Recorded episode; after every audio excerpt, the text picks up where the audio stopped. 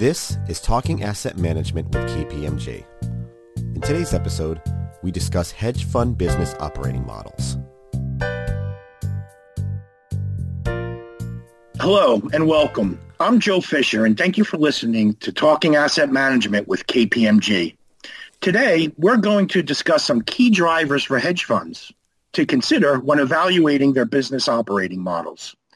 Joining me today are John Bazzina, a managing director in KPMG's alternative investment fund practice, and Jay Peller, head of Citco Fund Services. Gentlemen, welcome. Thank you, Joe. Thank you, Joe. And let's dive right into it. John, how would you summarize the forces that are driving hedge funds to reevaluate their business operating model? Sure, Joe. You know, as you as you know, we we have recently actually completed a worldwide hedge fund survey with AIMA and KPMG to review some of these issues that the hedge fund industry is is is experiencing. I mean, the asset management industry in itself is is undergoing a number of different, I would I would say, evolutions.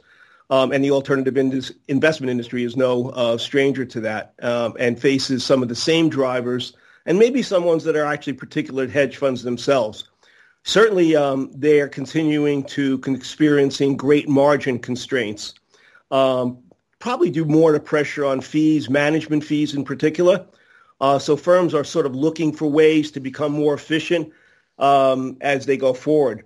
Yet, all this, and this probably manifested itself in the uh, the ability to observe some of these things during the pa- pandemic is we saw a great product evolution, product innovation that took place during this period of time.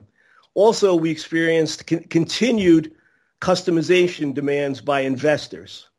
Um, and then on top of that, you have growing technology costs in the front office, uh, specifically on AI tools uh, and alternative data. And then, of course, what we're all experiencing, the war for talent. So, so where are the solutions in the industry? And, and I think one seems to be, uh, you know, embedded in the innovations and the effectiveness that the, the ecosystem uh, has has demonstrated. And I think, you know, Jay and, and yourself, Joe, can elaborate though, on those during this conversation. Uh, thanks, John. Uh, Jay, based on the survey that we conducted that John alluded to, we have seen a growth in differing asset classes. How has this impacted your business at Citco? Yeah, look, uh, here we, we think of two words uh, in, in, the industry to us with increasing complexity and what caused it. Um, managers have been increasing diversifying across asset classes in search of returns. Um, many managers are moving into hybrid strategies, accessing a wide range of investment vehicles. We have a lot of long short uh, equity clients that are now uh, setting up private equity close-ended vehicles. We have a lot of private equity clients that are now setting up credit hybrid vehicles. And this diversification is what's really causing uh, a tremendous amount of the complexity that we're seeing. Um, and John kind of mentioned it, the need for continued innovation with managers adopting emerging technologies that are continually coming out um, that's going to be the key, whether it's proprietary systems or rolling with a third party. And I think, look, the role of the third party administrator is getting more complex because of this uh, diversification. And, you know, simply providing uh, a month end NAV, it's just not going to be enough. You know, now it's going to have to be true front to back um, across many different asset classes. Oh, agreed. You know, Jay, how, how do you see the changing demand for outsources service, outsource services? In particular, what's being done differently right now? Yeah, you know, it's it's a great question, Joe. I think as the pandemic started, um, and more and more people were working from home, if not everybody uh, across the alternative industry was working from home. You know, there were certain places where we saw people starting to outsource more and more. The the largest ones we saw were simple things like uh, payments, collateral, uh, treasury. Um, and, and if you think about it, why do you start there? Well, you know, a lot of that in, in most businesses are you need two approvals, papers are being passed around an office for people to sign and approve and, you know, get the payments done.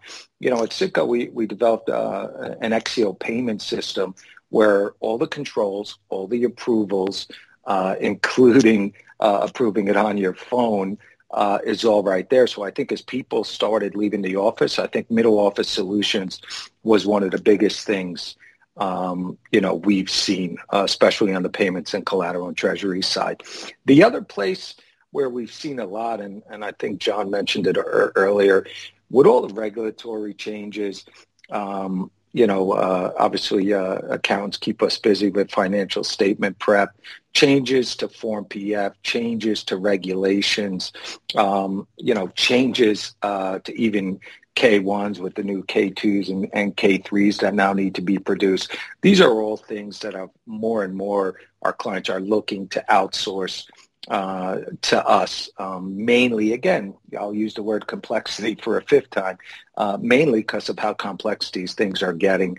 Um, and that's where we've seen most of the outsourcing coming from. Hey, hey Jay, this is John. I have a qu- quick question for you on that. What, what did you notice during the, the entire um, two the last two years. Obviously, firms look to folks like yourself to outsource a number of different functions as they began to try to see how best to work remotely. As we've approached the end of this and people start to return to work, are those tasks now returning back to those hedge funds, or is it continuing to stay with the administrators and the other technology firms because it's working well? Yeah, it's interesting. Um, you know, the pandemic altered everything we did. Um, you know, you could start with the way we lived our lives, the way we interacted, the way we worked. Um, you know, it altered uh, investment markets in many ways, uh, including what types of asset managers are seeking to buy, how they're uh, securely accessing them. But, you know, I think when you started looking at your fund, uh, your asset servicer uh, during the pandemic, um, you know, a lot of things started to pop up, and I'll, I'll give you a couple of examples. Uh, digitalization of subscriptions and redemptions. Um, this is something we started, you know, rolling out two years ago, and you know, obviously, subscriptions and redemptions, filling out the forms, has always been a paper a paper play throughout the industry. Um, and you know, honestly, we had a lot of uh, a, a, tough time getting people to actually start using uh, going into Citco One and start actually using the digital certificates to actually fill out your subscriptions or redemptions. Once everybody got home, this was a prime example of where people started to use the newer technology. People started filling out their initial subscriptions and redemptions. And to, you know, take it back to your question, that's not going to change. Anyone that moved and moved away from the paper for subscriptions and redemptions, they're continuing to do it and it complete, you know, and it continues to expand. So the pandemic is a terrible thing, but the one thing it did do is it forced a lot of us to start looking at some of the new technologies that are out there and how things can run a lot better. Another example I'll give you, um, you know, we built a collaboration tool where in a closed-ended fund, a private equity vehicle, if you wanted to start generating a capital call or a distribution, normally you send your asset servicer an email or you're doing a phone call. You know, we've set it up where you can go online, uh, type in all the information that you want to do for this one capital call, the date, the amounts, the allocations, and it automatically starts the process directing our systems to start it and, and start doing it. No paper, no phone calls, no emails. You get a confirmation back confirming that the work has started. Um, you know, this is, again, another example of something we started before the pandemic, slow uptake with clients. As soon as everybody was home and things got a little bit harder, for you to do your day-to-day capital call, you know, the, it more than doubled the amount of clients that used it. And again, to answer your question, every single one of these clients still using that technology today. So the, the one thing that I've seen positive that came out of the pandemic is this, you know, people started figuring out better ways and easier ways to do it. Um, and yes, the push was because everybody wasn't in the office and the technology made it easier. Um, but whether you're going back to your office or coming back to your office two, three days a week, it's still going to make it easier wherever you are. But um, it's it's really uh, picked up the use of a lot of our newer technologies. Jay, one of our, our last questions, and let's talk about the future. What do you see being outsourced or even done differently in the future?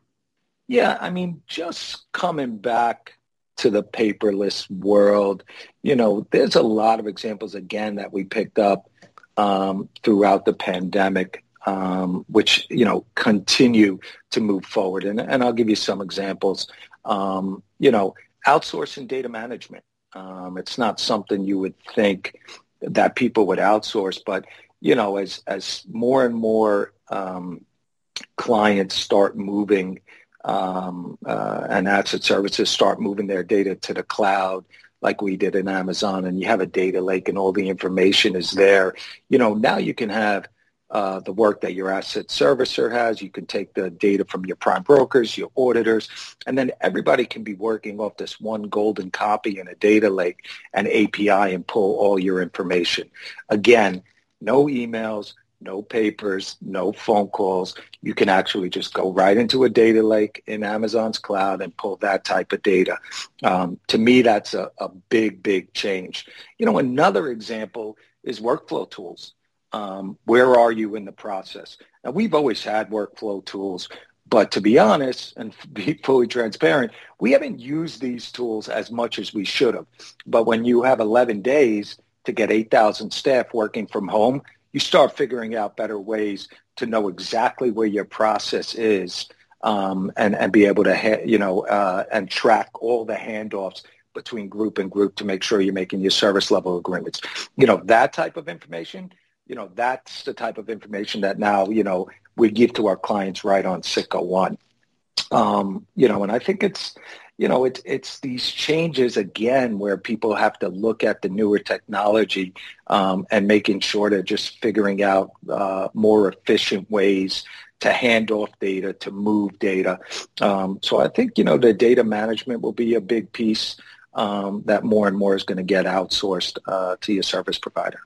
Yeah, and Joe, I, I think there's you know just two commentaries on that. One is when we talk about outsourcing, you talk about you could in one in one frame you talk about uh, the actual service being done by somebody else, and the other thing that's occurred in, to a great degree is the use of te- shared technology, right? So an administrator or technology company owns the company and leases that for the use by the hedge fund organization, as an example.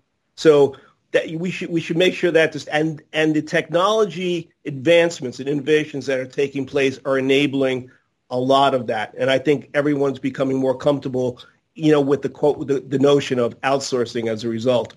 Jay, question for you. Um, obviously, there's a lot of uh, a lot of discussion in, in the news these days about the regulatory climate over private funds being more robust in the future. Are you, a lot of your clients coming to you now in anticipation of some of the new reporting standards to see sort of how uh, your firm can help in that regard? Yeah, 100%. I mean, I think if you look at um, the, the regulatory changes, even within uh, Form PF, um, and how many more people have to fill it out and, and how the act, the extra information they're having. I think if you look at the K2s and K3s that you see in the taxes, again, the amount of information that regulators uh, and governments are asking for um, is just quadrupling, and it makes the work far more intense. And it goes back to the data management and outsourcing it and being able to move uh, huge amounts of data around and get it into the hands of the people that need it, whether it's your investors, your regulators, um, more and more questions being asked. And the way you answer these questions are through data. Um, and I think, you know, more and more going to your asset servicer um, and discussing what they can do with the data and get it into the hands of your investors and regulators to make your life easier. Um, I think that's a big part, and that's just going to continue with all the complexities that we see today in the alts business. We're at the end of our session. I want to thank you for, for listening, and we want to hear from you. If you have any questions about this topic or any others, please reach out to me, Jay, or John. Thank you.